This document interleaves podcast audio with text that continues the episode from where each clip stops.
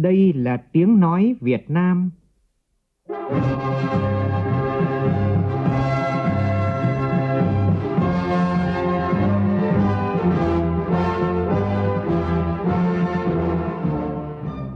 là tiếng nói Việt Nam, phát thanh từ Hà Nội, thủ đô nước Cộng hòa xã hội chủ nghĩa Việt Nam.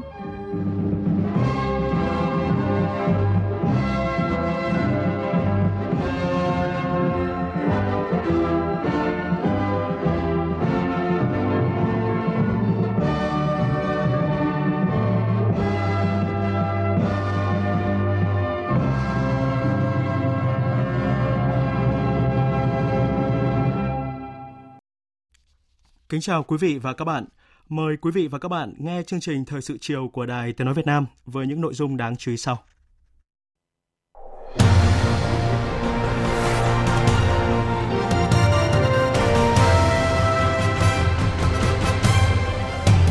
Tổng Bí thư Chủ tịch nước Nguyễn Phú Trọng tiếp đoàn đại biểu Đảng Dân chủ đồng hành Hàn Quốc.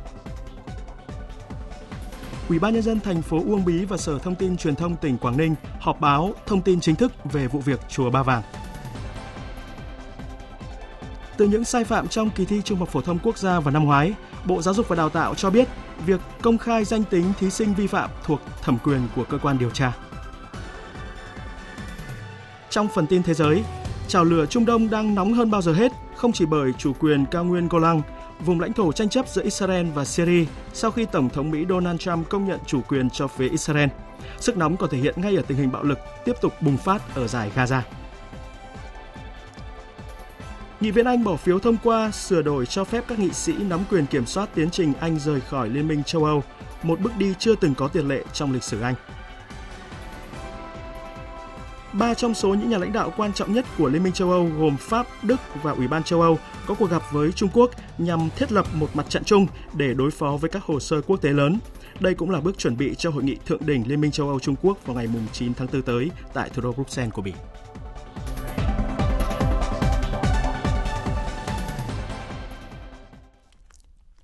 Bây giờ là nội dung chi tiết. Vào chiều nay tại trụ sở Trung ương Đảng, Tổng Bí thư Chủ tịch nước Nguyễn Phú Trọng đã tiếp ngài Lee Hae-chan, Chủ tịch Đảng Dân chủ đồng hành Hàn Quốc, dẫn đầu đoàn đại biểu Đảng Dân chủ đồng hành Hàn Quốc sang thăm nước ta. Tin của phóng viên Xuân Dần. Tại buổi tiếp, Ngài Lee Hae-chan chân thành cảm ơn sự đón tiếp trọng thị của Đảng và Nhà nước Việt Nam dành cho đoàn, bày tỏ ấn tượng trước sự thay đổi và phát triển nhanh chóng của Việt Nam, thông báo một số nét về tình hình kinh tế xã hội Hàn Quốc gần đây và chủ trương quan điểm của Đảng Dân chủ đồng hành Hàn Quốc về chính sách đối ngoại và phát triển đất nước – mong muốn thúc đẩy hơn nữa quan hệ hợp tác hữu nghị giữa Đảng Dân chủ đồng hành Hàn Quốc với Đảng Cộng sản Việt Nam, góp phần đưa quan hệ hai nước và nhân dân hai nước Hàn Quốc Việt Nam phát triển lên tầm cao mới. Tổng Bí thư Chủ tịch nước Nguyễn Phú Trọng hoan nghênh Chủ tịch Đảng Dân chủ đồng hành Hàn Quốc dẫn đầu đoàn đại biểu của Đảng sang thăm Việt Nam,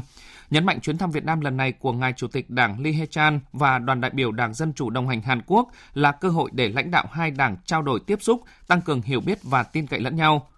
Tổng Bí thư Chủ tịch nước Nguyễn Phú Trọng đánh giá cao việc hai đảng ký kết bản ghi nhớ về tăng cường hợp tác, đề nghị hai bên phối hợp chặt chẽ nhằm hiện thực hóa bản ghi nhớ, góp phần thiết thực tạo dựng cơ sở quan trọng để củng cố tình hữu nghị giữa nhân dân hai nước và làm sâu sắc hơn quan hệ đối tác hợp tác chiến lược Việt Nam Hàn Quốc.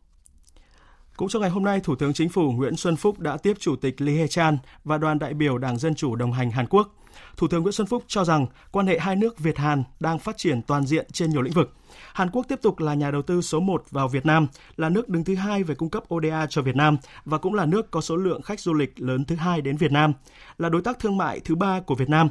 Đề nghị phía Hàn Quốc tiếp tục quan tâm tạo điều kiện thuận lợi cho công dân Việt Nam đang sinh sống, học tập và làm việc tại Hàn Quốc. Chủ tịch Lee Hae-chan nhấn mạnh sẽ nỗ lực cùng với lãnh đạo hai đảng, hai nước tiếp tục quan tâm thúc đẩy và làm sâu sắc hơn quan hệ Hàn Quốc Việt Nam và đưa quan hệ song phương hướng tới tầm cao mới. Mong muốn Việt Nam tiếp tục tạo môi trường thuận lợi cho các doanh nghiệp Hàn Quốc đang đầu tư tại Việt Nam. Hai nhà lãnh đạo cũng thể hiện quyết tâm đưa kim ngạch thương mại hai nước đạt 100 tỷ đô la vào năm 2020. Trước đó vào sáng nay, đoàn đại biểu Đảng ta do đồng chí Thường trực Ban Bí thư Trần Quốc Vượng làm trưởng đoàn đã tiến hành hội đàm với đoàn đại biểu Đảng Dân chủ đồng hành Hàn Quốc do ngài Chủ tịch Lee Hae-chan làm trưởng đoàn. Sau buổi hội đàm, đồng chí Hoàng Bình Quân, Ủy viên Trung ương Đảng, trưởng ban đối ngoại Trung ương và ngài Kim Kiêng Hiếc, Bí thư Trung ương Đảng, Phó Tổng thư ký Đảng Dân chủ đồng hành Hàn Quốc đã tiến hành ký kết bản ghi nhớ về tăng cường hợp tác giữa Đảng Cộng sản Việt Nam và Đảng Dân chủ đồng hành Hàn Quốc. Và vào chiều nay tại Phủ Chủ tịch, Phó Chủ tịch nước Đặng Thị Ngọc Thịnh cũng đã tiếp đoàn đại biểu Hội hữu nghị Triều Tiên Việt Nam do Phó Chủ tịch Hội hữu nghị Triều Tiên Việt Nam Ri Sang Kuk đang có chuyến thăm và làm việc tại nước ta. Thưa quý vị, thưa các bạn, vào chiều nay tại trụ sở chính phủ, Thủ tướng Nguyễn Xuân Phúc đã tiếp Chủ tịch Ủy ban Truyền thông Hàn Quốc, ông Lee Hyo Song. Tán thành với đề xuất của Thủ tướng Nguyễn Xuân Phúc, ông Lee Hyo Song cho biết sẽ nỗ lực để trong thời gian sớm nhất xây dựng một kênh truyền hình về Việt Nam tại Hàn Quốc. Tin của phóng viên Vũ Dũng. Tại buổi tiếp, Thủ tướng Nguyễn Xuân Phúc hoan nghênh chuyến thăm Việt Nam của Chủ tịch Ủy ban Truyền thông Hàn Quốc Lee Hyo Seong và cho rằng hiện có khoảng 200.000 người Việt Nam đang học tập làm việc sinh sống tại Hàn Quốc và khoảng 200.000 người Hàn Quốc làm việc sinh sống tại Việt Nam. Thủ tướng cho rằng các yếu tố này rất quan trọng để gắn kết con người của hai quốc gia lại gần nhau hơn. Trong đó hợp tác về thông tin và truyền thông đang góp phần làm sâu sắc mối quan hệ này, đóng góp tích cực đối với sự phát triển của mỗi nước. Ông Lee Ho Seong, Chủ tịch Ủy ban Truyền thông Hàn Quốc, trân trọng cảm ơn Thủ tướng Chính phủ Nguyễn Xuân Phúc dành thời gian tiếp và cho biết người dân Hàn Quốc có ấn tượng tốt đẹp với Việt Nam. Năm ngoái, lượng khách du lịch Hàn Quốc đến Việt Nam đã là 3,16 triệu lượt, tăng 50% so với năm 2017. Ông tin tưởng, cùng với sự yêu mến dành cho huấn luyện viên Park Hang-seo, ngày càng nhiều du khách Hàn Quốc thăm Việt Nam và ngược lại, giúp nhân dân hai nước xích lại gần nhau hơn, thúc đẩy hợp tác trên nhiều lĩnh vực giữa hai nước. Ông cũng thông báo với Thủ tướng Nguyễn Xuân Phúc về việc Việt Nam Hàn Quốc đã ký kết hiệp định đồng sản xuất các chương trình truyền hình, góp phần quảng bá hình ảnh đất nước của Việt Nam và Hàn Quốc cho nhân dân hai nước. Thủ tướng Nguyễn Xuân Phúc đề nghị hai bên hợp tác chặt chẽ để thực hiện hiệp định này, trong đó nhấn mạnh vai trò của Ủy ban Truyền thông Hàn Quốc và cá nhân ông Lee Hae-seong là rất quan trọng. Thủ tướng cho biết, ngoài những thương hiệu thành công ở Việt Nam như Lotte và Samsung, Việt Nam mong muốn có làn sóng đầu tư mới của Hàn Quốc vào Việt Nam. Thủ tướng cũng mong muốn hai nước thúc đẩy kinh mạch thương mại hai chiều đạt trên 100 tỷ đô la Mỹ một năm và tiến tới là trên 150 tỷ đô la Mỹ. Cùng với đó là thúc đẩy du khách Hàn Quốc đến Việt Nam ngày càng nhiều hơn. Để đạt được những điều này, Thủ tướng cho rằng vai trò của Ủy ban Truyền thông Hàn Quốc đẩy mạnh thông tin về Việt Nam là rất quan trọng. Thủ tướng đề nghị hai bên hợp tác sản xuất các chương trình giới thiệu về Hàn Quốc tại Việt Nam qua làn sóng phát thanh truyền hình của Đài Tiếng Nói Việt Nam VOV và Đài Truyền hình Việt Nam VTV. Cùng với đó, phía Hàn Quốc hỗ trợ để các chương trình phát thanh truyền hình của Việt Nam, đặc biệt là các chương trình về quảng bá văn hóa, đất nước, con người Việt Nam phát sóng trên hệ thống phát thanh truyền hình của Hàn Quốc. Tán thành với đề xuất của Thủ tướng Nguyễn Xuân Phúc, Chủ tịch Lee Hyo Seong cho biết hiện đã có một số kênh truyền hình của Hàn Quốc phát sóng tại Việt Nam, nhưng lại chưa có kênh nào của Việt Nam phát sóng tại Hàn Quốc. Do đó, ông sẽ nỗ lực để trong thời gian sớm nhất sẽ xây dựng một kênh truyền hình về Việt Nam tại Hàn Quốc. Hôm nay tại Bà Rịa Vũng Tàu, Ban tuyên giáo Trung ương tổ chức hội nghị giao ban việc thực hiện chỉ thị 05 của Bộ Chính trị về đẩy mạnh học tập và làm theo tư tưởng đạo đức phong cách Hồ Chí Minh với sự tham gia của lãnh đạo các tỉnh ủy, thành ủy khu vực phía Nam. Ủy viên Bộ Chính trị, Bí thư Trung ương Đảng, trưởng Ban tuyên giáo Trung ương Võ Văn Thường dự và chỉ đạo hội nghị. Tin của phóng viên Lưu Sơn. Ba năm qua, việc thực hiện chỉ thị 05 trên địa bàn các tỉnh, thành phố phía Nam đã có tác động tích cực tới kết quả thực hiện nhiệm vụ chính trị của đơn vị, góp phần ngăn chặn đẩy lùi sự suy thoái về tư tưởng chính trị, đạo đức lối sống, những biểu hiện tự diễn biến, tự chuyển hóa trong nội bộ. Tuy nhiên, việc thực hiện chỉ thị 05 vẫn còn một số hạn chế, đó là việc chọn nội dung đột phá, giải quyết những vấn đề bức xúc, nổi cộm của một số nơi chưa được quan tâm đúng mức, còn lúng túng, chưa quyết liệt, chất lượng công tác kiểm tra, giám sát còn hạn chế, việc cảnh báo phòng ngừa sai phạm thiếu kịp thời. Phát biểu tại hội nghị, ông Võ Văn Thưởng yêu cầu lấy kết quả thực hiện nhiệm vụ chính trị của địa phương, cơ quan, đơn vị, mỗi đảng viên là thước đo quan trọng nhất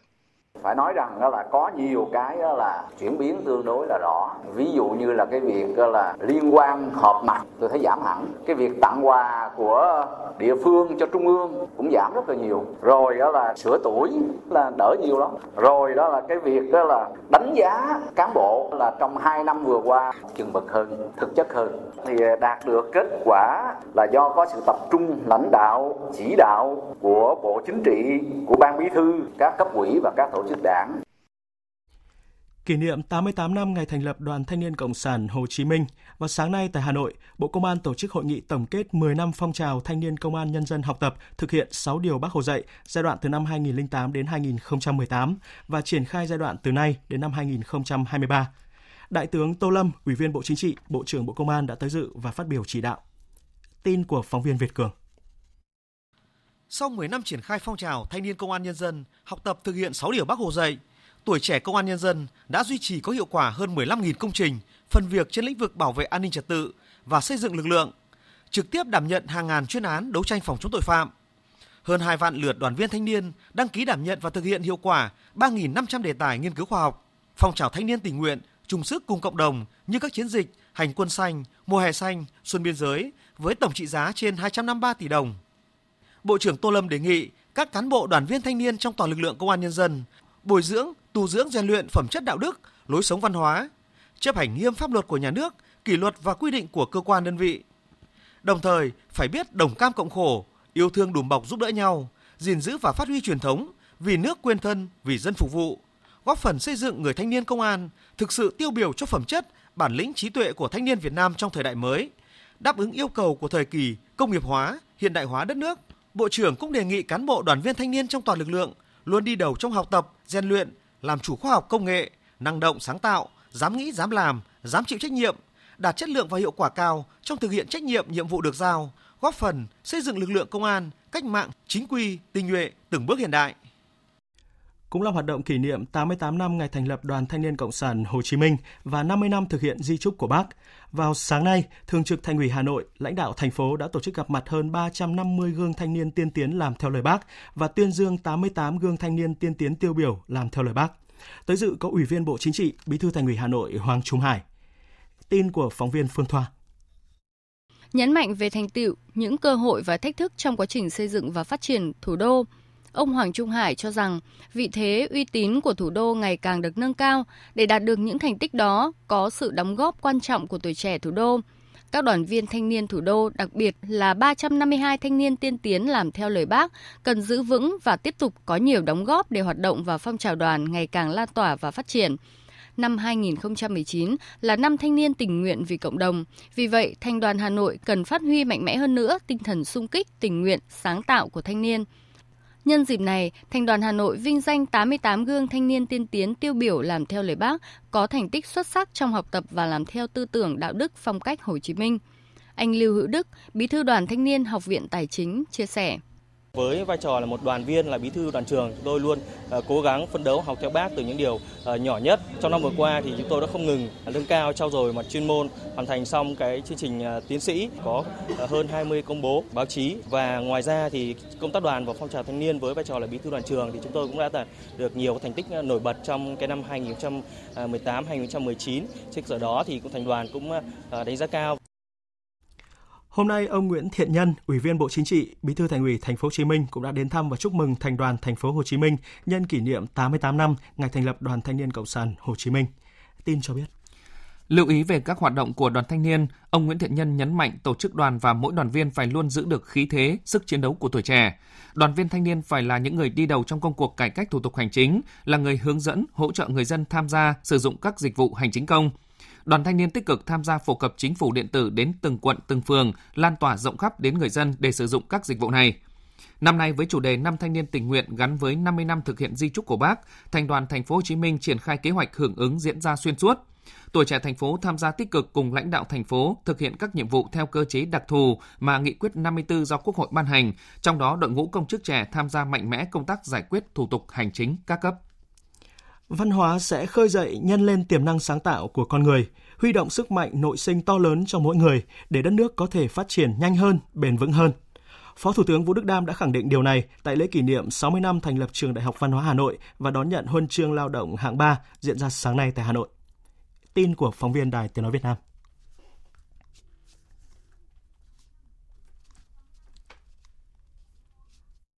Từ 4 ngành đào tạo ban đầu, đến nay Trường Đại học Văn hóa Hà Nội đã trở thành một trường đại học đa ngành với 29 chương trình đào tạo cử nhân, thạc sĩ và tiến sĩ.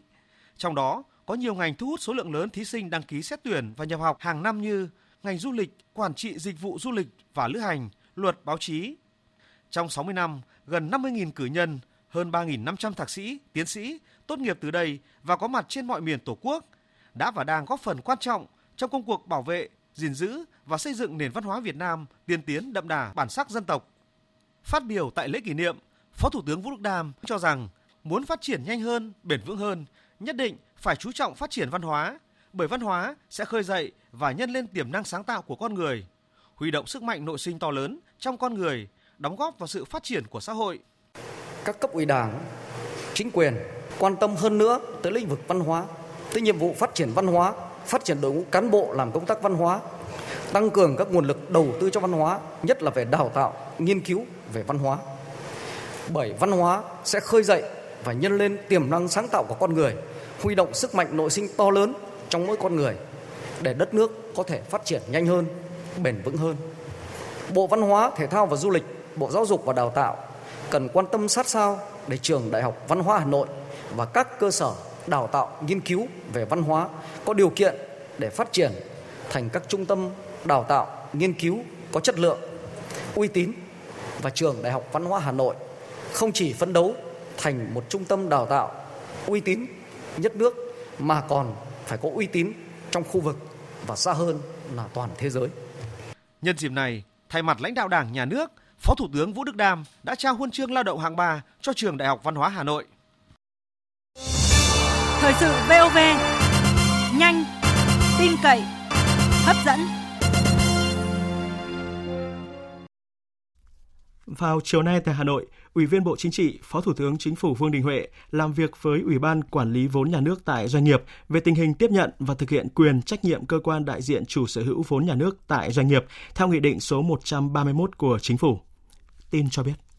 Sau 6 tháng thành lập, Đến thời điểm này, Ủy ban Quản lý vốn nhà nước tại doanh nghiệp đã tiếp nhận quyền trách nhiệm của cơ quan đại diện chủ sở hữu vốn nhà nước đối với 19 tập đoàn kinh tế, tổng công ty nhà nước từ Nam bộ, công thương, giao thông vận tải, nông nghiệp và phát triển nông thôn, tài chính, thông tin và truyền thông. Việc bàn giao thực hiện trên nguyên tắc bàn giao nguyên trạng. Sau khi có Nghị định 131, công tác nhân sự của Ủy ban đã được thực hiện, tiếp nhận 50 cán bộ biên chế phân về 8 vụ chuyên môn và một trung tâm thông tin. Các quy chế nội bộ, quy chế hoạt động của Ủy ban cơ bản đã hoàn thành. Các cán bộ đều là những người được điều chuyển từ các bộ ngành về ủy ban cho nên không tăng biên chế theo đúng quy định. Tuy nhiên, Chủ tịch Ủy ban Quản lý vốn nhà nước tại doanh nghiệp Nguyễn Hoàng Anh cho rằng, với lực lượng 50 cán bộ biên chế thì không đủ đảm bảo cho hoạt động của Ủy ban, đề nghị được tăng thêm biên chế cho Ủy ban. Phó Thủ tướng Vương Đình Huệ cho rằng đã có quyết định đồng ý về việc tăng cường thêm 50 biên chế cho Ủy ban Quản lý vốn nhà nước tại doanh nghiệp. Song Phó Thủ tướng cũng nhấn mạnh về cơ cấu lãnh đạo của Ủy ban cần xem xét lại đã đủ hay chưa, một chủ tịch Ủy ban và hai phó chủ tịch Ủy ban có đáp ứng được yêu cầu hoạt động hay không. Việc tuyển chọn cán bộ cần có tiêu chí rõ ràng, lựa chọn những người có chuyên môn phù hợp với vị trí việc làm để nâng cao hiệu quả công việc, tránh chọn những người không phù hợp, không đáp ứng được yêu cầu của công việc.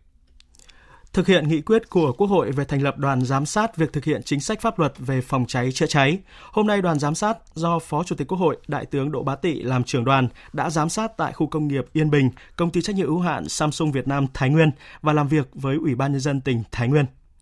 Tin của phóng viên Lại Hoa.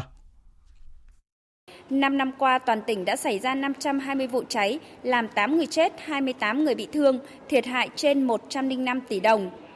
Tại buổi làm việc, các thành viên đoàn giám sát của Quốc hội đề nghị làm rõ nguyên nhân các vụ cháy thời gian qua, đặc biệt là các vụ cháy lớn tại Thái Nguyên. Các đại biểu cho rằng việc phát triển công nghiệp, quá trình đô thị hóa diễn ra nhanh trên địa bàn tỉnh Thái Nguyên đã kéo theo nguy cơ tiềm ẩn xảy ra các vụ cháy nổ trên địa bàn. Đề nghị làm rõ giải pháp thời gian tới đối với 50 công trình đang sử dụng nhưng chưa được nghiệm thu về phòng cháy chữa cháy.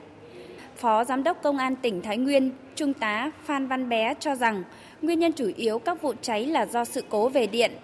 Đối với 50 công trình đang sử dụng chưa được nghiệm thu về phòng cháy chữa cháy, thì Trung tá Phan Văn Bé chưa nêu được biện pháp hữu hiệu. Phó Chủ tịch Quốc hội Đỗ Bá Tị đề nghị Thái Nguyên không thể cho vi phạm pháp luật về phòng cháy chữa cháy để đổi lấy đầu tư. Phòng cháy chữa cháy là nguyên tắc số 1 của doanh nghiệp – một vấn đề căn bản là huấn luyện phòng cháy chữa cháy không chỉ cho đội ngũ chuyên trách mà mọi công dân. Phó Chủ tịch Quốc hội đề nghị tỉnh Thái Nguyên tiếp tục và thường xuyên quan tâm tới công tác đặc biệt quan trọng này, tăng cường tuyên truyền, nâng cao nhận thức về phòng cháy chữa cháy trong cộng đồng dân cư đến mỗi người dân và hộ gia đình. Muốn không có cháy thì chuẩn bị thật tốt cho công tác phòng cháy chữa cháy với phương châm lấy phòng ngừa là chính công tác phòng cháy chữa cháy và anh làm sao anh không phải cứu chứ anh không để xảy ra cháy nổ mới là giỏi của công tác phòng cháy chữa cháy. Nếu anh để xảy ra, anh có giải quyết được thì muốn không muốn hậu quả nó ít nhiều là cũng có, đúng không? Cái giỏi của ta làm sao công tác chuẩn bị thật tốt, không thể để xảy ra cháy nổ. Cái đó mới là quan trọng. Cho nên cái phương châm tận bốn tại chỗ là rất tuyệt tuyệt. Nhưng các đồng chí phải lưu ý một cái quan điểm này. Cái nhiệm vụ phòng cháy chữa cháy này không phải là nhiệm vụ riêng của cái lực lượng phòng cháy chữa cháy công an mà xác định đây là nhiệm vụ chung của cấp ủy chính quyền địa phương và toàn dân. Trong khi đoàn giám sát của Quốc hội kiểm tra công tác phòng cháy chữa cháy tại Thái Nguyên, thì một vụ hỏa hoạn đã xảy ra hôm nay ở một công ty chuyên sản xuất đồ gỗ tại thị xã Thuận An, tỉnh Bình Dương. Đến 13 giờ chiều nay thì đám cháy đã được khống chế. Rất may là không có thiệt hại về người, nhưng các vật dụng bên trong khu nhà xưởng thì đã bị thiêu rụi. Cơ quan chức năng đang tiếp tục điều tra nguyên nhân và thiệt hại của vụ cháy. Tiếp tục thông tin về cơn sốt đất tại các tỉnh miền Trung. Cơn sốt này đã lan đến tỉnh Quảng Ngãi. Ngay ở những vùng quê, sau khi có tin đồn về quy hoạch thì giá đất đã ngay lập tức tăng gấp 2 cho đến 3 lần. Thị trường bất động sản ở địa phương này đang bất thường, trong khi nhiều dự án khu dân cư, khu đô thị thì vẫn còn giang dở. Phản ánh của phóng viên Vinh Thông. Thôn Ân Phú, xã Tình An như một ốc đảo nằm giữa dòng sông Trà Khúc, thành phố Quảng Ngãi. Vào mùa mưa lũ nơi đây thường bị cô lập bởi bốn bề sông nước. Vài tháng nay, từ làng trên xóm dưới, đi đâu cũng nghe bà con bàn tán xôn xao về chuyện mua bán đất đai. Theo ông Bùi Tỏi, trưởng thôn Ân Phú, xã Tịnh An, ngày nào cũng có người hỏi mua đất, đông nhất vào dịp cuối tuần. Người mua chủ yếu từ các tỉnh phía Bắc, thành phố Đà Nẵng. Giá đất ở thôn Ân Phú từ vài trăm triệu đồng một lô 100 mét vuông, nay tăng lên gấp 2-3 lần. Nhiều hộ trong thôn cũng đua nhau phân lô tách thửa, chuyển đổi mục đích sử dụng đất. Ông Bùi Tỏi cho hay, nhiều người thấy đất được giá vội bán, giờ tỏ ra tiếc nuối. Cái này nó đã cô cơ chế rồi anh cho phép rồi coi như cho nhân dân họ tự tách để họ chia cho con cái họ. Sau cái sự vụ này đất tan thì có một số hộ bón và một số hộ họ không bón. Bây giờ họ không biết cái dầu động ra sao cho nên từ chỗ đó họ dừng lại. Cũng theo người dân địa phương, sau khi có thông tin quy hoạch các dự án khu đô thị thương mại, cầu nối và đập dân qua thôn Ân Phú, giá đất tại khu vực này tăng cao. Nhiều khu vực trước đây là vườn chuối, bụi tre, nay có giá cả trăm triệu đồng. Tại tỉnh Quảng Ngãi, cơn sốt đất đang lan rộng ra các dự án khu dân cư, khu đô thị ở thành phố Quảng Ngãi và các vùng lân cận. Giới bất động sản chủ yếu đầu cơ găm hàng chờ cơ hội bán kiếm lời. Ông Phạm Tấn Hoàng, Chủ tịch Ủy ban nhân dân thành phố Quảng Ngãi cho biết thị trường bất động sản hiện nay của thành phố Quảng Ngãi giao dịch là hết sức là sôi động hầu như là mua rồi sơn nhượng qua lại để rồi cái dạng như là đầu cơ đó chủ yếu là hướng hướng như vậy chứ còn thực tế là đúng cái mục đích mà mua để làm nhà ở thì cũng rất là ít Tại tỉnh Quảng Ngãi, số doanh nghiệp xin đăng ký đầu tư vào lĩnh vực bất động sản ngày càng tăng, nhất là các doanh nghiệp ngoài tỉnh. Cả tỉnh hiện có 86 dự án được cấp có thẩm quyền quyết định chủ trương đầu tư với tổng diện tích đất đăng ký gần 1.300 ha. Đến nay đã có 11 dự án cơ bản hoàn thành hạ tầng kỹ thuật, 25 dự án đang triển khai xây dựng và 50 dự án còn lại đang làm các thủ tục chuẩn bị đầu tư. Ông Nguyễn Tân Bính, Phó Chủ tịch Thường trực Ủy ban Nhân dân tỉnh Quảng Ngãi cho biết, Ủy ban Nhân dân tỉnh Quảng Ngãi chỉ đạo Sở Xây dựng và các địa phương thường xuyên kiểm tra, rà soát các dự án khu dân cư, khu đô thị, kịp thời tham mưu Ủy ban nhân dân tỉnh thu hồi các dự án chậm tiến độ, tăng cường quản lý quy hoạch phát triển đô thị, vân vân. Đề nghị Sở Xây dựng là chúng ta phải tăng cường kiểm tra kiểm soát và đề xuất cho Ủy ban nhân tỉnh có những cái cơ chế đảm bảo kiểm soát cái thị trường bất động sản và kinh doanh địa ốc, đừng để nó tạo thành một cái bong bóng không tốt. Việc xử lý sai phạm trong kỳ thi Trung học phổ thông quốc gia năm qua những công việc chuẩn bị triển khai chương trình sách giáo khoa giáo dục phổ thông mới, giảm áp lực cho giáo viên, trong đó có thi giáo viên dạy giỏi là những vấn đề nóng đã được nhiều phóng viên quan tâm đề cập tại buổi họp báo thường kỳ quý 1 của Bộ Giáo dục và Đào tạo diễn ra hôm nay tại Hà Nội. Phản ánh của phóng viên Minh Hưởng. Trả lời về những nội dung liên quan đến xử lý vi phạm trong kỳ thi Trung học phổ thông quốc gia 2018, ông Mai Văn Trinh, Cục trưởng Cục Quản lý Chất lượng Bộ Giáo dục và Đào tạo khẳng định Bộ Giáo dục và Đào tạo, Bộ Công an xử lý đến cùng những trường hợp vi phạm trong khuôn khổ của quy chế thi và quy chế tuyển sinh. Kết quả chấm thẩm định là kết quả của kỳ thi và được sử dụng để xét tốt nghiệp và xét tuyển đại học. Việc công bố danh tính thí sinh được can thiệp nâng điểm sẽ phải tuân thủ các quy định của pháp luật. Việc công bố danh tính ở thời điểm nào, công bố đến đâu là thẩm quyền của cơ quan điều tra, cơ quan chức năng. Chúng ta rất muốn cái việc này, nhưng chúng ta phải tính đến các cái yếu tố tác động của nó. Thứ nhất là quá trình điều tra của cơ quan chức năng. Thứ hai là trong cái khuôn khổ những quy định như hiến pháp của pháp luật. Và thứ ba chúng ta cũng không thể không tính đến những cái tác động có thể rất là cực đoan của các cháu. Giải đáp về tiến độ tập huấn bồi dưỡng giáo viên để triển khai chương trình giáo dục phổ thông mới ông Nguyễn Xuân Thành phó vụ trưởng vụ giáo dục trung học Bộ Giáo dục và Đào tạo cho biết Bộ đã xây dựng kế hoạch tổng thể về tập huấn giáo viên, cán bộ quản lý, sẽ chia giáo viên, cán bộ quản lý theo từng nhóm đối tượng để tổ chức tập huấn sẽ tập trung tập huấn đại trà đối với giáo viên lớp 1 với khoảng 70.000 giáo viên. Liên quan đến tiến độ biên soạn sách giáo khoa theo nghị quyết 88 của Quốc hội, Bộ sẽ tổ chức tuyển chọn chủ biên và tác giả để tổ chức biên soạn một bộ sách giáo khoa cho chương trình mới, trước mắt là sách lớp 1, để kịp thời đưa vào giảng dạy vào năm học 2020-2021. Bộ cũng sẽ tổ chức tập huấn cho các tác giả viết sách giáo khoa. Ông Nguyễn Xuân Thành nói. Sau khi biên soạn thì học kỳ 1 của năm học 19 20 thì những cái dự thảo sách giáo khoa, những cái bản thảo sách giáo khoa đó sẽ được triển khai thực nghiệm ở một số cơ sở giáo dục phổ thông và tập trung vào lớp 1 như là đã thực nghiệm cái chương trình và chúng tôi sẽ tổ chức thực nghiệm những vấn đề, những nội dung mới, những cái phương pháp, cách thức tổ chức dạy học để đáp ứng được yêu cầu phát triển phẩm chất và năng lực học sinh. Một tin vui của ngành giáo dục đào tạo. Một thí sinh Việt Nam vừa đạt giải đặc biệt trong cuộc thi âm nhạc quốc tế tại Nhật Bản. Đó là em Bùi Thảo Hương, 15 tuổi, đang theo học tại Học viện Âm nhạc Quốc gia Hà Nội. Tin của phóng viên Bùi Hùng, thường trú tại Nhật Bản. Diễn ra mỗi năm một lần, cuộc thi năm nay có sự tham gia của 1.200 thí sinh trên toàn thế giới với nhiều bộ môn. Riêng bộ môn piano có 700 thí sinh tham gia, chia thành các bảng, các độ tuổi khác nhau. Do vậy, việc em đạt giải đặc biệt là một vinh dự không chỉ riêng em mà còn đối với cơ sở đào tạo của em. Bùi Thảo Hương sinh năm 2004, đang theo học hệ trung học 4 năm khoa piano, Học viện Âm nhạc Quốc gia dưới sự chỉ dạy của giáo sư, nhà giáo nhân dân Trần Thu Hà, chị của nghệ sĩ tài năng Đặng Thái Sơn. Năm 2014, Thảo Hương giành huy chương bạc trong Festival châu Á tổ chức tại Singapore, huy chương bạc của Festival Piano Quốc tế tổ chức tại Hàn Quốc vào năm 2018. Năm nay, em đã có bước tiến vượt bậc khi đạt giải đặc biệt phần thi bài bắt buộc của cuộc thi âm nhạc Kyushu Music Contest lần 21 này.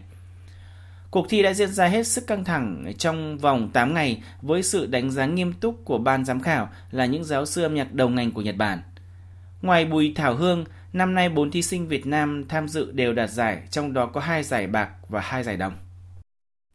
Thưa quý vị, thưa các bạn, những thông tin về việc chùa Ba Vàng ở thành phố Uông Bí, tỉnh Quảng Ninh thỉnh vong cúng oan gia trái chủ vẫn đang thu hút sự chú ý đặc biệt của dư luận. Và vào sáng nay, Ủy ban nhân dân thành phố Uông Bí và Sở Thông tin Truyền thông tỉnh Quảng Ninh đã tổ chức họp báo thông tin chính thức về vụ việc này. Tin của phóng viên Vũ Miền.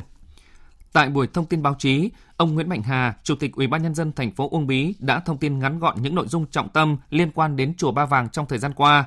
Với hoạt động thỉnh vong, cúng oan gia trái chủ, thành phố Uông Bí và các sở ngành đã khẩn trương xác minh, có văn bản gửi Ban trị sự Giáo hội Phật giáo Việt Nam tỉnh Quảng Ninh đề nghị xác minh hoạt động thỉnh vong, cúng oan gia trái chủ có phù hợp với truyền thống và giáo lý của Phật giáo hay không. Chủ tịch Ủy ban nhân dân thành phố Uông Bí khẳng định thỉnh vong báo oán, cúng oan gia trái chủ là hoạt động không nằm trong danh mục đăng ký hoạt động của tôn giáo với cơ quan có thẩm quyền. Vì vậy, thành phố Uông Bí đã yêu cầu chùa Ba Vàng dừng hai hoạt động này. Sở Thông tin và Truyền thông Quảng Ninh đã yêu cầu chùa Ba Vàng dừng website chùa ba vàng.com và hai trang web thích trúc thái minh.com và phạm thị yến.com có sử dụng tên miền quốc tế mà chưa khai báo cơ quan chức năng. Đối với công dân Phạm Thị Yến cư trú tại phường Hồng Hải, thành phố Hạ Long, nhân vật được phản ánh trong clip của báo Lao động, người thực hiện hoạt động thỉnh vong và cúng oan gia trái chủ tại chùa Ba Vàng. Phường Quang Trung, thành phố Uông Bí đã tiến hành phạt hành chính 5 triệu đồng vì vi phạm nếp sống văn hóa trong lĩnh vực văn hóa thể thao du lịch và quảng cáo đồng thời không chấp nhận cho công dân Phạm Thị Yến tạm trú và không được hành nghề mê tín dị đoan tại chùa Ba Vàng. Ông Nguyễn Mạnh Hà, Chủ tịch Ủy ban nhân dân thành phố cho biết thêm thầy trụ trì chùa Ba Vàng phải chịu trách nhiệm với mọi hoạt động diễn ra trong khuôn viên của chùa Ba Vàng. Các sở ngành của tỉnh sau khi nhận được chỉ đạo của Ủy ban nhân dân tỉnh đã làm việc hết sức khẩn trương và xác minh làm việc với chùa Ba Vàng và hiện nay vẫn đang tiếp tục xác minh, xử lý các cái vấn đề của chùa Ba Vàng. Và đang tiếp tục tăng cường, thứ nhất là xác định thân nhân lai lịch của những người mà xuất hiện, những người của nhà chùa đã xuất hiện trong video clip yêu cầu chùa Ba Vàng thực hiện nghiêm quy định của pháp luật và cam kết mọi hoạt động theo đúng pháp luật đúng pháp lệnh tín ngưỡng tôn giáo và quy định của địa phương. Cơ quan điều tra Bộ Công an vừa ra quyết định khởi tố 4 đối tượng để điều tra về đường dây mua bán vận chuyển 300 kg ma túy xuyên biên giới vừa được triệt phá tại thành phố Hồ Chí Minh. Tin của phóng viên Vinh Quang. Bốn người bị khởi tố gồm Hoang Giai Wen, 52 tuổi, quốc tịch Trung Quốc, Thảo A Dơ, 37 tuổi, quê Điện Biên, Thảo Nở Báo, 45 tuổi và Lý A Vừ, 32 tuổi, cùng quê Đắk Nông. Trước đó, các đối tượng này đã bị bắt quả tang khi giao nhận 300 kg ma túy đá. Như tin đã đưa, thực hiện chỉ đạo của lãnh đạo Bộ Công an, cách đây 6 ngày, Cục Cảnh sát điều tra tội phạm về ma túy Bộ Công an chủ trì phối hợp với các đơn vị nghiệp vụ Bộ Công an, Tiểu đoàn Cảnh sát đặc nhiệm số 2, Công an thành phố Hồ Chí Minh và các tỉnh Đắk Nông, Tây Ninh, Bình Dương, Cục Phòng chống ma túy và tội phạm, Bộ Tư lệnh Bộ đội Biên phòng, Cục chống buôn lậu, Tổng cục Hải quan tổ chức vây giáp, khám xét và triệt phá thành công đường dây mua bán, vận chuyển trái phép ma túy đá từ Lào qua đường tiểu ngạch khu vực cửa khẩu Bờ Y về thành phố Hồ Chí Minh do các đối tượng người Lào, Trung Quốc cấu kết với đối tượng Việt Nam tổ chức. Việc khám xét 5 địa điểm tại thành phố Hồ Chí Minh và 2 địa điểm tại Đắk Nông, công an bắt giữ 11 người, trong đó có 8 người Trung Quốc, thu giữ 300 kg ma túy đá và nhiều tài liệu quan trọng. Trong đợt này, các đơn vị chức năng của Việt Nam cũng đã chặt đứt hai mắt xích của đường dây ma túy này tại Hà Tĩnh và Quảng Bình, thu giữ hơn 500 kg ma túy đá. Tiếp tục mở rộng điều tra, Cục Cảnh sát điều tra tội phạm về ma túy Bộ Công an phối hợp với cơ quan hải quan và cảnh sát Philippines thu giữ thêm gần 280 kg ma túy được ngụy trang trong các bao tải hạt nhựa vận chuyển bằng đường biển từ Việt Nam qua cảng ở Philippines. Như vậy là trong chuyên án này, công an đã thu giữ hơn một tấn ma túy đá, bắt giữ 18 đối tượng liên quan do Hu Se-san, quốc tịch Trung Quốc cầm đầu. Thưa quý vị, thưa các bạn, cách đây ít phút, Bệnh viện Hữu nghị Việt Đức Hà Nội thông báo về việc phẫu thuật thành công một bệnh nhân u não theo phương thức thức tỉnh. Phóng viên Thúy Ngà đưa tin. Theo bác sĩ Đồng Văn Hệ, Phó Giám đốc Bệnh viện Hữu nghị Việt Đức, phương pháp phẫu thuật này được gọi là mổ thức tỉnh. Bệnh nhân chỉ được gây tê để tránh đau khi rạch ra, còn lại thì vẫn tỉnh táo hoàn toàn trong toàn bộ ca mổ. Với ca mổ này, bệnh nhân người Hà Tĩnh còn hát trong khi mổ. À, hiện sau 4 ngày phẫu thuật, bệnh nhân đã hoàn toàn bình phục. Bác sĩ Đồng Văn Hệ cho biết đây là ca phẫu thuật thức tỉnh đầu tiên hoàn toàn do các y bác sĩ Bệnh viện Hữu nghị Việt Đức thực hiện. Và ca này là ca đầu tiên mà chúng tôi làm mà không có sự hướng dẫn của của người nước ngoài. Khi mổ thì đương nhiên rằng là là mình tỉnh, mặc dù là không đau, ờ, nhưng mà những cái tiếng kêu của khoan máy khoan rồi những cái tiếng kim loại va đập tiếng người về bác sĩ, nhân viên nói chuyện với nhau trong mổ thì cũng là một cái áp lực khá là lớn đối với bệnh nhân mà nếu người nào mà không có đủ cái cái cái can đảm thì cũng không phải là đơn giản mà mà ngay cả bên Nhật mà khi cái ông ông hỏi thì ông có khoảng độ dưới 10% hoặc là bây giờ là dưới 5%. Và thứ ba là cái u này không phải quá lớn. Tức là cái thời gian mổ mà tôi tỉnh ấy là một tiếng. Tại cuộc họp ra mắt Ban chỉ đạo quốc gia phòng chống dịch bệnh tả lợn châu Phi do Bộ Nông nghiệp Phát triển Nông thôn tổ chức vào sáng nay tại Hà Nội. Các đại biểu đã nhất trí cao về việc trình chính phủ dự thảo đề xuất Ban Bí thư ban hành chỉ thị để huy động sức mạnh tổng hợp của toàn xã hội và cả hệ thống chính trị, ngăn chặn và khống chế dịch bệnh tả lợn châu Phi. Phản ánh của phóng viên Minh Long. Đến nay, dịch tả lợn châu Phi đã xảy ra tại 447 xã của 84 huyện thuộc 21 tỉnh thành phố, với tổng số lợn mắc bệnh và tiêu hủy khoảng 65.000 con nhấn mạnh đến dịch tả lợn châu Phi là bệnh truyền nhiễm nguy hiểm và virus chỉ gây bệnh ở lợn nuôi và lợn rừng với nhiều con đường lan truyền. Hiện chưa có vaccine phòng và chữa bệnh. Các đại biểu cho rằng nếu không có những giải pháp quyết liệt và đồng bộ, dịch bệnh có thể lan ra ở rất nhiều địa phương. Mầm bệnh có thể tồn tại rất lâu trong môi trường, nguy cơ tái phát trở lại rất cao nếu chủ quan, lơ là. Theo ông Lê Văn Minh, Phó Bộ trưởng Vụ Kinh tế Nông nghiệp, Bộ Kế hoạch và Đầu tư, Cùng với quyết liệt và đồng bộ các giải pháp khống chế và ngăn chặn dịch, cũng cần phải quan tâm đến các cơ chế hỗ trợ về ngân hàng, tái đàn khi dịch được khống chế, đảm bảo nguồn thực phẩm cho cuối năm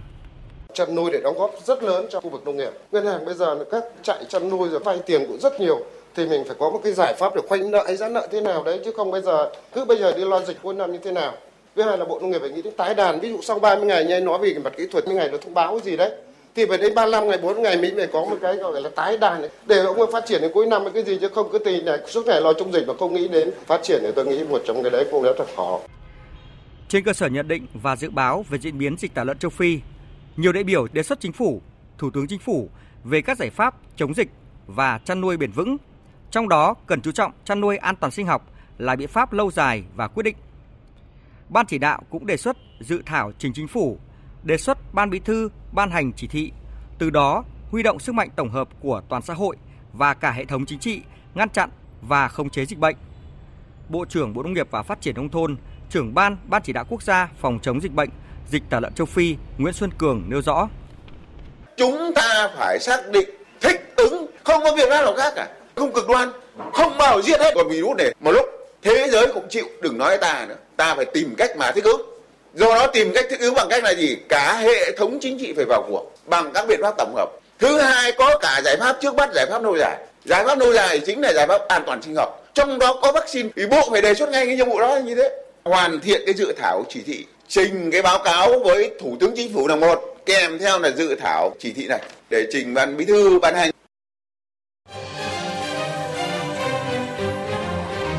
Sự kiện và bàn luận. Sự kiện và bàn luận Thưa quý vị, thưa các bạn, điểm nóng Trung Đông vốn đã quá phức tạp lại vừa có thêm những mâu thuẫn mới. Tổng thống Mỹ Donald Trump vừa có quyết định chưa từng có trong lịch sử, đó là công nhận cao nguyên Golan, vùng đất mà Israel chiếm đóng trái phép của Syria từ năm 1967 là thuộc về nhà nước Do Thái. Hành động này giống như là cách mà ông Trump đã công nhận thành phố Jerusalem là thủ đô của Israel vào năm ngoái, là sự phủ nhận đơn phương với luật pháp quốc tế, coi thường nguyện vọng của các dân tộc khác, cũng như là thừa nhận hành vi chiếm đoạt bất hợp pháp lãnh thổ bằng vũ lực. Chúng ta sẽ cùng bàn luận về chủ đề này với phần tổng hợp của biên tập viên Phan Tùng ngay sau đây. Xin mời anh Phan Tùng. À, vâng, xin cảm ơn biên tập viên Hải Quân. Thưa quý vị và các bạn, à, Tổng thống Mỹ Donald Trump lại vừa tặng thêm một món quà cho đồng minh Israel khi hôm qua ông ký một sắc lệnh công nhận chủ quyền của Israel đối với cao nguyên Golan ngay khi bắt đầu cuộc gặp với Tổng thống Israel Benjamin Netanyahu tại Nhà Trắng. Động thái này được cho là nhằm tạo lợi thế cho ông Netanyahu trước thềm cuộc bầu cử tại Israel vào ngày 9 tháng 4 tới, nhưng đồng thời đi ngược lại với chính sách từ trước đến nay của Mỹ tại Trung Đông,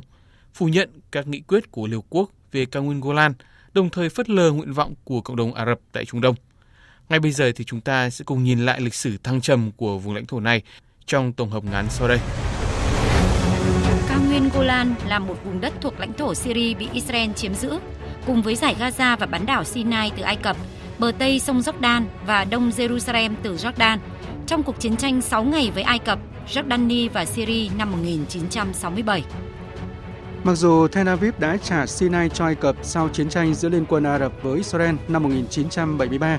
Israel vẫn tiếp tục chiếm đóng các vùng lãnh thổ khác. Trong một thời gian dài, cao nguyên Golan được quản lý bởi một chính quyền quân sự. Nhưng năm 1981, Tel Aviv đã tự mở rộng quyền tài phán của mình và thiết lập chính quyền dân sự, sáp nhập nó vào lãnh thổ của mình. Cũng trong năm đó, Hội đồng Bảo an Liên Hợp Quốc thông qua nghị quyết 242 tuyên bố rằng luật của Israel ban hành về việc sáp nhập cao nguyên Golan vào lãnh thổ của nước này là vô nghĩa và không có hiệu lực pháp luật quốc tế đồng thời kêu gọi Israel hủy bỏ hành động trái phép này. Chính quyền Syria từ trước đến nay vẫn giữ quan điểm nhất quán là coi cao nguyên Golan là lãnh thổ Syria bị lực lượng Israel chiếm đóng và khẳng định sẽ huy động mọi lực lượng, phương tiện và mọi biện pháp để khôi phục chủ quyền của mình đối với khu vực này. Giữa Israel và Syria cũng đã xảy ra nhiều vụ đụng độ trong khu vực tranh chấp. Vụ đụng độ cuối cùng diễn ra vào ngày 10 tháng 5 năm ngoái khi không quân Israel tiến hành các cuộc không kích vào các căn cứ quân sự Syria để trả đũa các tên lửa bị bắn vào Golan từ lãnh thổ của Syria. À, vâng, như vậy là Mỹ đã giúp Israel hợp pháp hóa việc chiếm đóng vùng lãnh thổ Golan sau nhiều thập kỷ bị cộng đồng quốc tế phản đối. Dư luận Trung Đông những giờ qua đang sôi sục trước quyết định của chính quyền Mỹ. Một việc làm có thể làm thay đổi cán cân và tình hình an ninh khu vực. Phóng viên Ngọc Thạch, thường trú Đài tiếng nói Việt Nam tại khu vực Trung Đông sẽ có những phản ánh về dư luận tại khu vực. Trong phản ứng đưa ra đêm qua, Tổng thống Syria Bashar Assad khẳng định hòa bình sẽ không đạt được cho đến khi cao nguyên Golan trở lại nguyên trạng ngày 4 tháng 6 năm 1967. Ông Assad nhấn mạnh rằng sự chiếm đóng của Israel sẽ không mang lại điều kiện tốt hơn và sẽ không khiến Syria từ bỏ một tấc đất.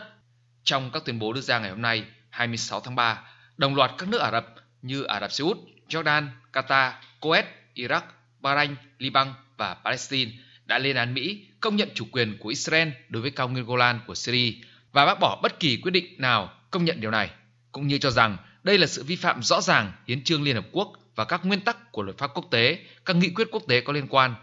Các quốc gia Ả Rập cảnh báo hành động đơn phương này sẽ tác động tiêu cực đến tiến trình hòa bình ở Trung Đông, an ninh và ổn định của khu vực, cũng như không làm thay đổi thực tế rằng cao nguyên Golan là của người Ả Rập Syria. À, thưa quý vị và các bạn, việc công nhận hành động chiếm đóng trái phép của Israel chứng minh một thực tế chính quyền Donald Trump đang thiên vị thái quá đối với đồng minh Israel, từ bỏ vai trò nhà kiến tạo hòa bình cho Trung Đông từ trước tới nay và đẩy ước nguyện hòa bình của người dân Palestine đi xa tới mức vô vọng. Nhưng trong bối cảnh phức tạp tại Trung Đông hiện nay, dư luận cũng cho rằng nước Mỹ đang ấp ủ những kế hoạch cho mình với động thái mới nhất, nhất là trong bối cảnh ông Trump và con rể là Jared Kushner chuẩn bị công bố kế hoạch hòa bình Trung Đông mới. Chúng tôi có cuộc trao đổi với Đại sứ Nguyễn Quang Khai, một chuyên gia về tình hình Trung Đông để có thêm những phân tích chi tiết hơn. À, vâng, xin chào Đại sứ Nguyễn Quang Khai ạ. À, xin chào biên tập viên Phan Tùng và quý thính giả Đài Tiếng Nói Việt Nam. À, thưa ông, việc Tổng thống Mỹ Donald Trump ký xác lệnh công nhận chủ quyền của Israel đối với cao nguyên Golan là cú sốc mới nhất với Trung Đông. Người ta cho rằng đây là một món quà mà Tổng thống Mỹ Donald Trump à, dành tặng đồng minh Israel và đặc biệt là Thủ tướng Netanyahu. À, tuy nhiên, nhiều chuyên gia lại khẳng định là món quà này chỉ mang ý nghĩa biểu tượng, không mang lại lợi ích an ninh nào đối với Israel. À, vậy ông nhận định như thế nào về điều này ạ? Uh, tuyên bố của Tổng thống Donald Trump công nhận chủ quyền của Israel đối với cao nguyên Golan bị chiếm đóng của Syria ấy, thì không chỉ là món quà dành cho Thủ tướng Israel Netanyahu mà còn là cái phao cứu hộ đối với ông, đặc biệt vào cái thời điểm mà ông Netanyahu đang đứng trước những cái khó khăn trước cái cuộc bầu cử quốc hội. Và dư luận Israel và các đảng đối lập của Israel ấy, thì đang tập trung cáo buộc Thủ tướng Netanyahu dính líu vào nhiều vụ tham nhũng thì đây là những cái món quà không chỉ dành cho ông Netanyahu uh, trước cái cuộc bầu cử mà còn là để tranh thủ cái sự ủng hộ của cộng đồng người Do Thái tại Mỹ. Cao nguyên Golan ấy, thì có cái vị trí chiến lược hết sức quan trọng đối với Israel và cao nguyên Golan là cái cao điểm mà có thể thu thập thông tin tình báo và kiểm soát một cái khu vực rộng lớn trên lãnh thổ Syria, Liban và Jordan.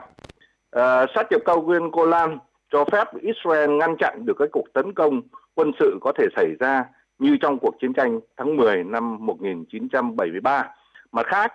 thì cao nguyên Golan còn có nguồn tài nguyên thiên nhiên hết sức phong phú, đáng chú ý nhất là nguồn nước, đất nông nghiệp và chăn nuôi,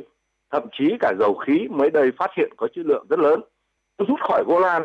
thì Israel sẽ phải đưa khoảng 20.000 người Do Thái định cư ở đó về Israel thì cái công việc này ấy, sẽ tiêu tốn khoảng 20 tỷ đô la. Cho nên là Israel có rất nhiều những cái lợi ích trong cái việc này. Đặt trong bối cảnh cuộc chiến chống IS tại Syria và Iraq đã đi tới hồi kết, cục diện mới tại chiến trường này có vẻ như là đang hình thành. Vậy ông có nhận định ra sao về toan tính của Mỹ với động thái này ạ? Tình hình Syria thì đang thay đổi nhanh chóng. Nhiều nước Ả Rập đã mở lại đại sứ quán của mình tại thủ đô Damas và có nhiều khả năng là cái hội nghị thượng đỉnh Ả Rập cuối tháng 3 này ấy, thì sẽ thỏa thuận đưa Syria trở lại Liên đoàn Ả Rập. Ờ, chưa thể nói một cục diện mới đang hình thành tại chiến trường Syria, nhưng rõ ràng là có cái sự thay đổi và sắp xếp lại lực lượng không có lợi cho Mỹ và Israel. Trong tình hình như vậy ấy, thì việc chính quyền Trump công nhận Golan thuộc chủ quyền Israel là nhằm gây sức ép đối với Syria và các nước Ả Rập trong các cuộc đàm phán có thể xảy ra trong thời gian tới nhằm thực hiện các cái mục tiêu chiến lược của Mỹ tại khu vực này. Đồng thời gây sức ép đối với Iran, Hezbollah rồi Hamas là những cái lực lượng mà ủng hộ chính quyền Damas. À, có thể thấy là sau khi công nhận Jerusalem là thủ đô của Israel, chuyển đại sứ quán tới thành phố này rút khỏi thỏa thuận hòa bình Iran khi Tổng thống Mỹ Donald Trump một lần nữa lại gây thêm bất bình ở Trung Đông. À, chính quyền Mỹ đã đơn phương phủ nhận các nền tảng pháp lý quốc tế và gây thêm sự phẫn nộ tại khu vực. Hòa bình Trung Đông tiếp sau đây sẽ như thế nào? À, liệu thế giới sẽ ngồi yên nhìn Mỹ hành động và để tiến trình hòa bình Trung Đông đi về số không ạ? Ờ, việc Tổng thống Donald Trump tuyên bố công nhận cao nguyên Golan là một bộ phận lãnh thổ của Israel ấy, có thể là làm leo thang căng thẳng và cái không khí đối đầu tại khu vực Trung Đông. Một quyết định mà Liên Hợp Quốc và tất cả các nước trên thế giới, trong đó kể cả những cái đồng minh thân cận nhất của Mỹ ở khu vực như Ả Rập Xê Út, rồi các cái đồng minh của Mỹ ở châu Âu như các nước Liên minh châu Âu, EU đều phản đối thì chắc chắn là uh, kế hoạch này không tìm được uh, đất sống thể hiện là Mỹ thiên vị hoàn toàn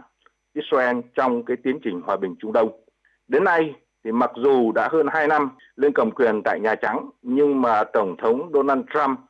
mới chỉ đưa ra được cái gọi là thỏa thuận thế kỷ nhằm giải quyết cuộc xung đột Israel-Palestine mà nội dung cụ thể của nó thì hiện nay vẫn chưa rõ ràng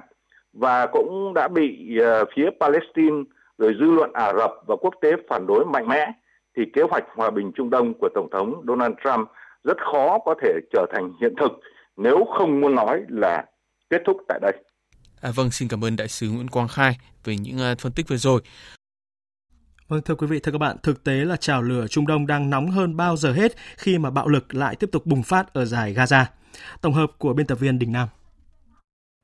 Dù lệnh ngừng bắn giữa nhóm vũ trang Hamas và phía Israel đã đạt được vào lúc 22 giờ đêm qua theo giờ địa phương, tức 3 giờ sáng nay theo giờ Hà Nội, với sự trung gian hòa giải của Ai Cập, song căng thẳng tại Gaza không vì thế mà đã được giải quyết ngay. Vài giờ sau khi lệnh ngừng bắn có hiệu lực, tiếng còi báo động lại vang lên tại các thị trấn miền Nam của Israel khi một loạt rocket từ Gaza dội vào khu vực này. Người dân ngay lập tức đã được sơ tán theo cảnh báo trú ẩn được đưa ra. Trường học phải đóng cửa. Máy bay chiến đấu của Israel trong đêm lập tức đã tiến hành các cuộc không kích đáp trả nhằm vào hai mục tiêu của Hamas tại Gaza. Hôm nay quân đội Israel đã phải triển khai xe tăng và tăng cường binh sĩ tới biên giới Gaza như một biện pháp phòng ngừa. Trước đó một ngày, người dân miền Trung Israel cũng đã phải bất ngờ về một vụ tấn công rocket từ Gaza. Một người dân Israel chia sẻ.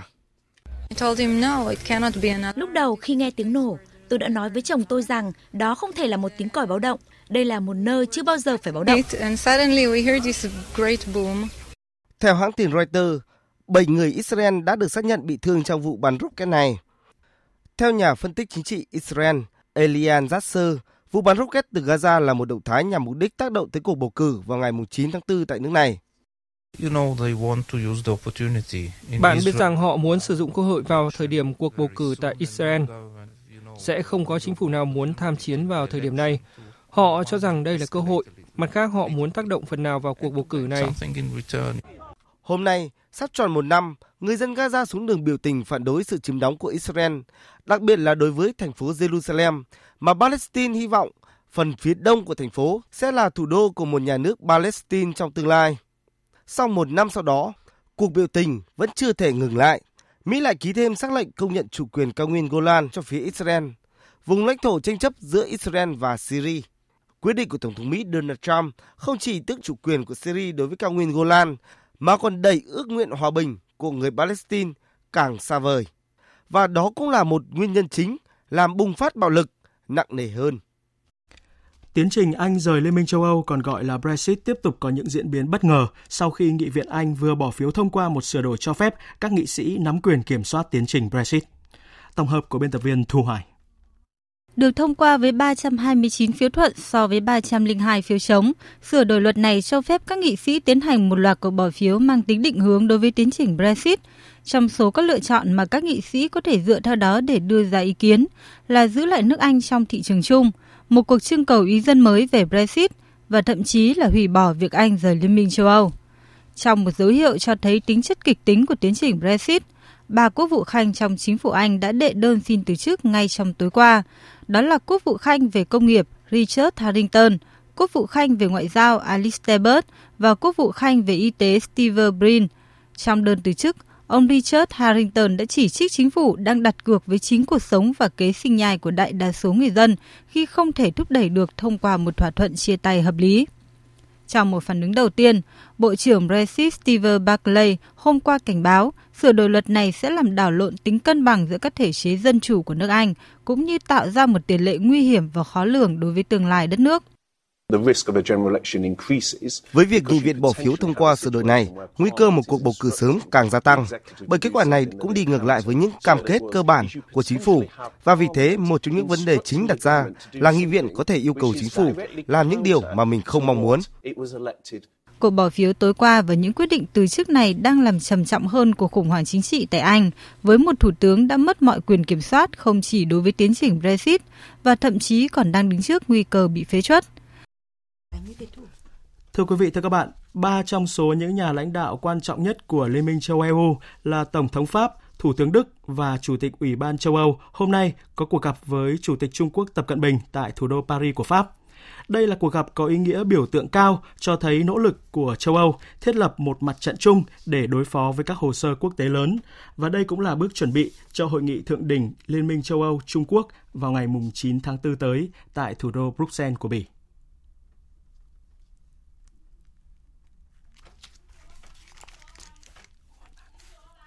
Quý vị và các bạn đang nghe chương trình Thời sự chiều của Đài Tiếng Nói Việt Nam và tiếp sau đây chúng tôi tiếp tục cập nhật những thông tin mới nhất có liên quan đến vụ việc ở chùa Ba Vàng ở thành phố Uông Bí của tỉnh Quảng Ninh.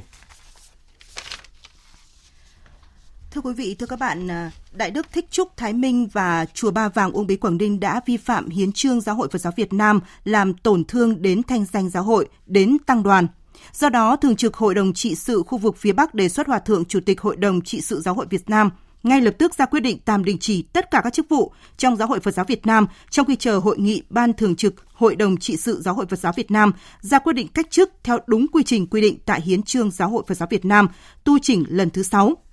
Và thông tin này được Hòa Thượng Thích Gia Quang, Phó Chủ tịch Hội đồng trị sự Giáo hội Phật giáo Việt Nam, trưởng Ban Thông tin Truyền thông, người phát ngôn của Giáo hội Phật giáo Việt Nam cho biết, ngay sau khi cuộc họp của Ban Thường trực Hội đồng trị sự Giáo hội Phật giáo Việt Nam khu vực phía Bắc kết thúc vào chiều nay tại Hà Nội. Cuộc họp của Ban Thường trực Hội đồng trị sự Giáo hội Phật giáo Việt Nam khu vực phía Bắc kéo dài từ 14 giờ đến 16 giờ 45 phút, ghi lại tất cả ý kiến của hội nghị để ra thông báo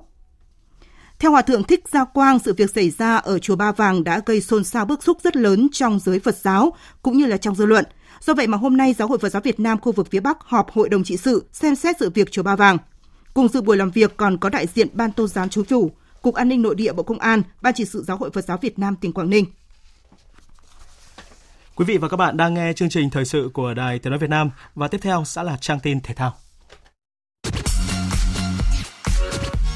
Đồng hành cùng U23 Việt Nam. Đồng hành cùng U23 Việt Nam. Đồng hành cùng U23 Việt Nam. Thưa quý vị, thưa các bạn, vào lúc 20 giờ tối nay, tức là chỉ còn hơn 1 giờ đồng hồ nữa, sẽ diễn ra trận đấu quyết định của đội tuyển U23 Việt Nam trong khuôn khổ bảng K vòng loại U23 châu Á 2020 gặp U23 Thái Lan tại sân vận động quốc gia Mỹ Đình Hà Nội. Còn vào lúc này thì cũng trên sân Mỹ Đình, à, chúng tôi đã nối điện thoại với phóng viên Ngô Đức đang có mặt tại đây để cập nhật kết quả của trận đấu giữa hai đội U23 Indonesia và U23 Brunei. Xin mời phóng viên Ngô Đức ạ. À, vâng, uh, biên tập viên Hải Quân và xin kính chào quý vị thính giả và Brunei U23 Indonesia số là là trận đấu mang tính chất uh, thủ tục mà thôi. Uh, tuy vậy thì chúng ta cần phải uh, khen ngợi tinh thần uh, cao của thủ Brunei. Người bị đánh giá yếu hơn rất nhiều nhưng mà thi đấu rất tốt. Họ bị thua một bàn ở dưới hiệp một, để thủng đối lần thứ hai ở dưới hiệp hai. Tuy vậy sự nỗ lực thi đấu đã giúp họ kiếm được quả phạt đền ở cuối trận và lúc này tỷ số đang là 2-1 Ờ, tức đây là một kết cục mà không bất ngờ à, nhưng nó nói lên cái việc là Indonesia ở lâu này là một đội bóng à, thực sự là yếu và cái chức vô địch U2 Đông Nam Á vừa qua ở Phnom Penh à, không được lên được điều gì cả. à, còn sắp tới đây thì chúng ta sẽ gặp à, U23 Thái Lan một trận đấu mang tính chất à, có thể nói là sống còn tới uh, việc quyết định à, từng vé đi tiếp vào vòng chung kết của U23 Việt Nam. À, lúc này thì ngoài sân vận động Mỹ Đình thì hàng nghìn khán giả đã ở ngoài sân để uh, ca hát nhảy múa uh, làm nóng trước khi chuyển vào phía bên trong sân còn lúc này thì bên trong sân thì cũng đã có rất nhiều cổ vũ viên áo đỏ đã uh, chuẩn bị những cái uh, uh, trang thiết bị những cái bài hát cổ vũ để sẵn sàng tiếp lửa cho huấn luyện viên Hang Sơ ở trận đấu sắp tới. Bên cạnh tôi đây là cổ động viên Đỗ Văn Trường đến từ Quảng Ninh. Uh, thưa anh Đỗ Văn Trường hôm nay chúng ta gặp U23 Thái Lan thì anh uh, uh, cập nhật sao trận đấu khó khăn này? Uh, tôi là Đỗ Văn Trường, cổ viên của Than Quảng Ninh. Hôm nay đến sân Mỹ Đình là cổ vũ cho đội tuyển Việt Nam nhưng mà tinh thần mà nói thì nếu nay là chắc là huấn luyện viên Park Hang-seo sẽ bố trí bài bản khác hẳn. Nhưng mà tin rằng các cháu uh, Việt Nam sẽ cố gắng có nghĩa là dù sao chăng nữa có nghĩa là mình mấy năm nay mình đã chinh phục được Thái Lan rồi thì mình không còn cái gì mà để mà nói nữa. Thì tin rằng các cháu trận đấu là các cháu sẽ quyết tâm. Dù sao nữa cũng phải sẽ quyết tâm thắng Thái Lan. Để mình vào vòng kế tiếp. Thế nào với tỷ số trận đấu này? Bây giờ tỷ số là một không Vâng, các cổ động viên Việt Nam đang tin vào một chiến thắng của U23 Việt Nam và chúng ta cùng tin tưởng điều đó xảy ra chúng ta chắc suất có sự tự quyết vào vòng chung kết U23 châu Á 2020 ở Thái Lan vào năm sau. Dạ vâng, xin được cảm ơn phóng viên Ngô Đức là chúng ta cùng chờ đợi và cầu chúc chiến thắng sẽ đến với thầy trò của huấn luyện viên Park Hang-seo. Và những thông tin về sự chuẩn bị của U23 Việt Nam trước U23 Thái Lan cùng với những tin tức thể thao đáng chú ý khác sẽ được biên tập viên Việt Anh chuyển đến quý vị và các bạn ngay sau đây. Về lý thuyết, đội bóng của huấn luyện viên Park Hang-seo phải thắng Thái Lan ở loạt trận cuối cùng mới chắc suất dự vòng chung kết với tư cách nhất bảng K. Nếu hòa U23 Thái Lan, U23 Việt Nam chỉ đứng nhì bảng với 4 điểm, hiệu số chỉ là dương 1. Trong khi đó có 5 đội nhì bảng đang có thành tích tốt nhất đều đã giành được chiến thắng với hiệu số bàn thắng bại rất cao. Đó là Australia dương 6, Myanmar dương 4, Iran dương 2, Syria dương 2 và Tajikistan cũng dương 2. Vì vậy, nếu không giành chiến thắng mà chỉ có kết quả hòa, U23 Việt Nam rất có thể sẽ lỡ hẹn tại vòng chung kết U23 châu Á 2020. Trả lời báo giới trước trận đấu mang tính quyết định, tuyển thủ Đoàn Văn Hậu tỏ ra quyết tâm cùng đồng đội đánh bại U23 Thái Lan.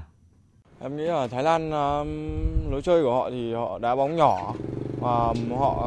uh, rất bình tĩnh thì uh, mình uh, những trận đấu đó thì mình phải thật bình tĩnh để giải quyết được họ ra sân lúc nào cũng phải mục tiêu chiến thắng thì toàn đội sẽ cố gắng hết mình để có được chiến thắng trước Thái Lan để được vào góp mặt vào vòng chung kết. Huấn luyện viên Park Hang-seo cũng đặt quyết tâm giành trọn vẹn 3 điểm để có chiếc vé dự vòng chung kết U23 châu Á 2020. Tuy nhiên, vị chiến lược gia người Hàn Quốc nhận định đây sẽ là trận đấu cực khó khăn vì U23 Thái Lan đang có đội hình chất lượng về mọi mặt. Chất lượng của đội tuyển phụ thuộc vào giải vô địch quốc gia. Thái League có chất lượng tốt. Lớp cầu thủ U23 của họ hiện có chiều cao, thể lực tốt. Mặt khác là chủ nhà của vòng chung kết U23 châu Á, nên Thái Lan đã chuẩn bị từ lâu cho giải. Còn U23 Việt Nam chỉ có hơn 2 tuần chuẩn bị. Mà thực chất, khoảng thời gian đội có đầy đủ quân số để tập luyện chỉ hơn một tuần. Tôi thiếu thời gian để đánh giá sàng lọc cầu thủ. Cầu thủ cũng thiếu thời gian để hiểu chiến thuật. Tất nhiên, ở đội U23 Việt Nam hiện tại có nhiều cầu thủ cũ, họ hiểu chiến thuật của tôi. Thế nhưng đội bóng là một tập thể. Tôi nghĩ cần thêm thời gian cho các cầu thủ hiểu hơn về mặt chiến thuật. Đài Tiếng Nói Việt Nam sẽ tường thuật trực tiếp trận đấu giữa U23 Việt Nam và U23 Thái Lan trên các kênh truyền hình VTC1, VTC3, VOV-TV, trên các kênh phát thanh VOV1, VOV2, trực tuyến trên trang vov.vn, vtc.vn và trên các ứng dụng VTC Now, VOV Media. Nhận định về trận đấu giữa U23 Việt Nam và U23 Thái Lan, truyền thông Thái Lan cho rằng đội nhà có lợi thế tâm lý lớn với tinh thần thoải mái vì đã có vé vào vòng chung kết. Còn báo giới Hàn Quốc cũng tỏ ra lo lắng cho huấn luyện viên Park Hang-seo. Tờ Hàn Quốc nhận định U23 Thái Lan là thách thức lớn với đoàn quân của huấn luyện viên Park Hang-seo dù U23 Việt Nam có lợi thế sân nhà Mỹ Đình. Tương tự Hàn Quốc, tờ Sport Dome có đánh giá bi quan về cơ hội của U23 Việt Nam. U23 Thái Lan đã thể hiện sự mạnh mẽ đáng ngại nên được đá tại Mỹ Đình không phải là lợi thế lớn đối với U23 Việt Nam.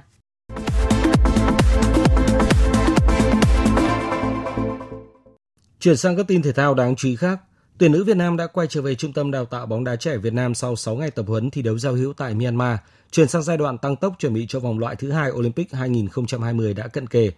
Đánh giá về quá trình tập huấn trong một tháng vừa qua, huấn luyện viên Mai Đức Trung cho biết thể lực của đội đã tiến bộ rõ rệt, vấn đề chuyên môn có một số tồn tại phải khắc phục. Một số cầu thủ chấn thương chưa kịp hồi phục như Huỳnh Như, Tuyên Ngân hay Thái Thị Thảo nên phong độ thi đấu chưa tốt. Trong hai ngày 25 và 26 tháng 3, huấn luyện viên người Nhật Bản Toshiya Miura cùng phòng xúc tiến Thế vận hội Olympic Tokyo đã sang thăm và trao đổi về kế hoạch hợp tác giữa VFF và thành phố Fukushima trong việc tổ chức các đợt tập huấn cho đội tuyển Olympic Việt Nam cũng như các đội tuyển quốc gia trong thời gian sắp tới. VFF đã đề xuất thành phố Fukushima hỗ trợ tạo điều kiện để đội tuyển nữ Việt Nam sang tập huấn tại Nhật Bản trong thời gian dự kiến tháng 8 năm 2019 với 3 trận giao hữu. Sang năm 2020, VFF tiếp tục muốn cử đội tuyển U20 Việt Nam sang thành phố này tập huấn. Đây chính là lứa cầu thủ tham dự SEA Games 2021 tại Việt Nam. Kinh ngư Nguyễn Huy Hoàng vừa thiết lập kỷ lục cá nhân thứ hai liên tiếp tại giải bơi vô địch quốc gia bể 25m đang diễn ra ở Thừa Thiên Huế khi cán đích đầu tiên tại cự ly 200m bướm nam với thành tích 1 phút 57 giây 06. Kỷ lục quốc gia cũ là 1 phút 57 giây 51 do vận động viên Hoàng Quý Phước của Đà Nẵng lập cách đây 2 năm. Thành tích của Huy Hoàng giúp đoàn Quảng Bình giữ vững vị trí thứ nhì trên bảng tổng sắp với tổng thành tích 6 huy chương vàng sau 4 ngày thi đấu. Trong khi đó với việc có thêm 4 huy chương vàng, đoàn Thành phố Hồ Chí Minh đã nắm chắc ngôi đầu khi có trong tay 12 huy chương vàng và giải chỉ có một ngày thi đấu nữa là kết thúc. Kết thúc ván 8 nội dung cờ tiêu chuẩn, đoàn Bình Dương và Thành phố Hồ Chí Minh đã chắc chắn giành chức vô địch giải cờ tướng toàn quốc 2019 đang diễn ra ở Kiên Giang. Trên bảng xếp hạng nam hiện tại, hai kỳ thủ Bình Dương Lại Lý Huynh và Uông Dương Bắc đang chia nhau vị trí dẫn đầu với 7 và 6 điểm sau 8 ván. Trong khi đó ở bảng nữ, nhóm kỳ thủ Thành phố Hồ Chí Minh đang chiếm ưu thế với 4 vị trí đầu bảng thuộc về Phương Thanh, Hoàng Yến, Hải Bình và Thùy Dung. Tay vợt Novak Djokovic đã phải rất vất vả mới có thể đánh bại Federico De Bonis với tỷ số 7-5 4-6 6-1 để giành vé vào vòng 4 giải Miami Open. Ở trận đấu sớm hơn, đương kim vô địch John Isner cũng giành quyền đi tiếp khi thắng 7-5 7-6 trước tay vợt người Tây Ban Nha Albert Ramos Vinolas. Cùng ghi tên mình vào vòng 4 còn có các tên tuổi như Kai Edmund, Roger Federer, Kevin Anderson, Denis Shapovalov, David Goffin hay Stefanos Tsitsipas. Dự báo thời tiết Phía Tây Bắc Bộ nhiều mây, có mưa vài nơi, sáng sớm có nơi có sương mù, trưa chiều giảm mây trời nắng. Riêng chiều tối mai có mưa rào và rông rải rác, gió nhẹ, đêm và sáng sớm trời rét. Trong cơn rông có khả năng xảy ra lốc xét, mưa đá và gió giật mạnh, nhiệt độ từ 18 đến 27 độ. Riêng khu Tây Bắc có nơi từ 28 đến 30 độ. Phía Đông Bắc Bộ nhiều mây, đêm và sáng sớm có mưa nhỏ, mưa phùn và sương mù, sau có mưa vài nơi, trưa chiều giảm mây trời nắng, gió đông đến đông nam cấp 2, cấp 3, đêm và sáng sớm trời rét, nhiệt độ từ 18 đến 26 độ, vùng núi có nơi dưới 18 độ. Các tỉnh từ Thanh Hóa đến Thừa Thiên Huế nhiều mây, có mưa vài nơi, sáng sớm có sương mù và sương mù nhẹ rải rác, trưa chiều giảm mây trời nắng, gió nhẹ, đêm trời lạnh. Nhiệt độ từ 19 đến 27 độ, phía Nam từ 27 đến 30 độ. Các tỉnh ven biển từ Đà Nẵng đến Bình Thuận đêm có mưa rào và rông vài nơi, ngày nắng, gió đông bắc cấp 2 cấp 3, nhiệt độ từ 22 đến 33 độ. Tây Nguyên chiều tối và đêm có mưa rào và rông vài nơi, ngày nắng, gió đông bắc đến đông cấp 2 cấp 3, trong cơn rông có khả năng xảy ra lốc xét và gió giật mạnh, nhiệt độ từ 19 đến 33 độ. Nam Bộ chiều tối và đêm có mưa rào và rông vài nơi, ngày nắng, miền Đông có nắng nóng, gió đông cấp 2 cấp 3, trong cơn rông có khả năng xảy ra lốc xét và gió giật mạnh, nhiệt độ từ 23 đến 36 độ, miền Đông có nơi trên 36 độ.